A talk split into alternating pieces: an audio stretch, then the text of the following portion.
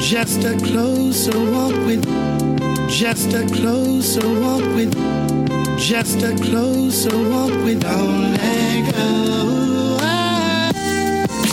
Hello, it's Marcia Joy, and welcome to the Modern Day Christian Chick podcast, where we look at everyday life through the lens of the gospel while having conversations surrounding self care, intentional living, worship, and church culture.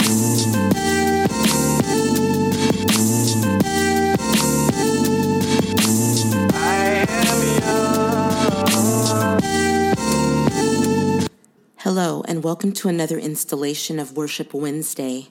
This week's focus is on loss and the grief that accompanies it. Most people think of grief as being solely linked to the death of a person, but grief is experienced whether there is a death or loss of anything in your life loss of a job, a relationship, a friendship, a marriage. As someone who has lost both of her parents and a child, I can say that in each instance I prayed to God to spare their lives. Although it has been almost 17 years ago now, I can remember the doctor telling me at eight and a half months pregnant that they could not find a heartbeat. I spent a week at home praying that they had made a mistake. I laid my own hands on my own belly and prayed with everything I had in me for God to spare my child's life, fully knowing that God had the power to do it. But it was not his plan.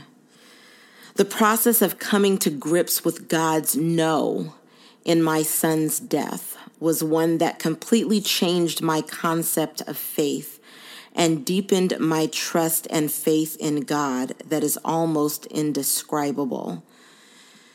Everything that happens to us is allowed by God.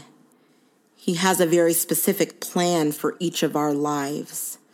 Sometimes the preparation for that life requires the navigation of pain. I guess what I'm trying to convey is the importance of looking at the bigger picture seeing the entire landscape of our lives and not just what is going on in the immediacy of our situation. As I do not have to tell anyone who has experienced grief or loss, it can be all consuming and overwhelming. A week or so ago, I lost a dear coworker who I had the pleasure of working with for over 25 years. She died suddenly in her 50s. She was looking forward to retirement when God called her home. Her homegoing celebration was just that a celebration full of spontaneous praise breaks and worship moments. It was a beautiful testament to a legacy of a beautiful woman of God who left a generation of blood brought believers in Jesus Christ here to continue to build the kingdom. The Bible tells us, rejoice at death and cry at birth so antithetical to the world's view of life and death. If you are a Christian, then you view and live life within the context of eternal life. Life just does not make sense to me without the reality of that promise. If you are not a Christian or on the fence about it all, then I'm sure that the concept of pain, grief, and loss is exponentially more difficult to grapple with.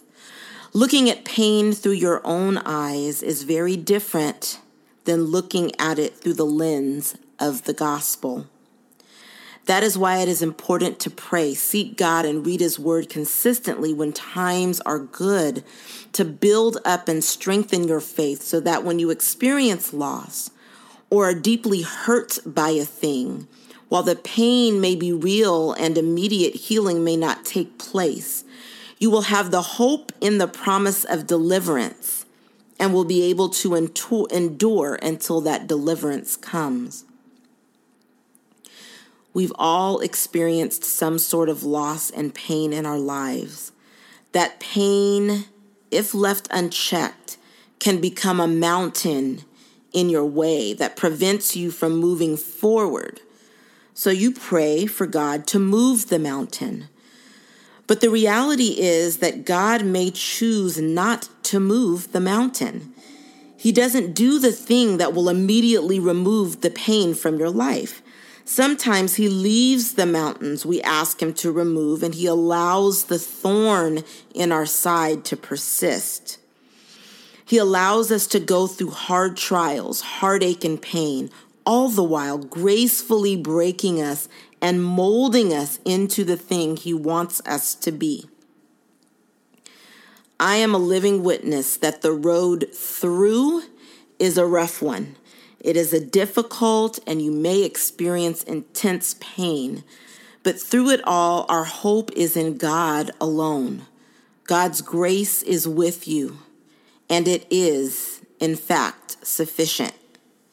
Our worship song for today is Even If, recorded by MercyMe. I will, as always, post the lyrics and a link to the song in the show notes. As you listen to the song, begin to worship God, commune with Him, get into His presence, and allow the words of the song to minister to your heart.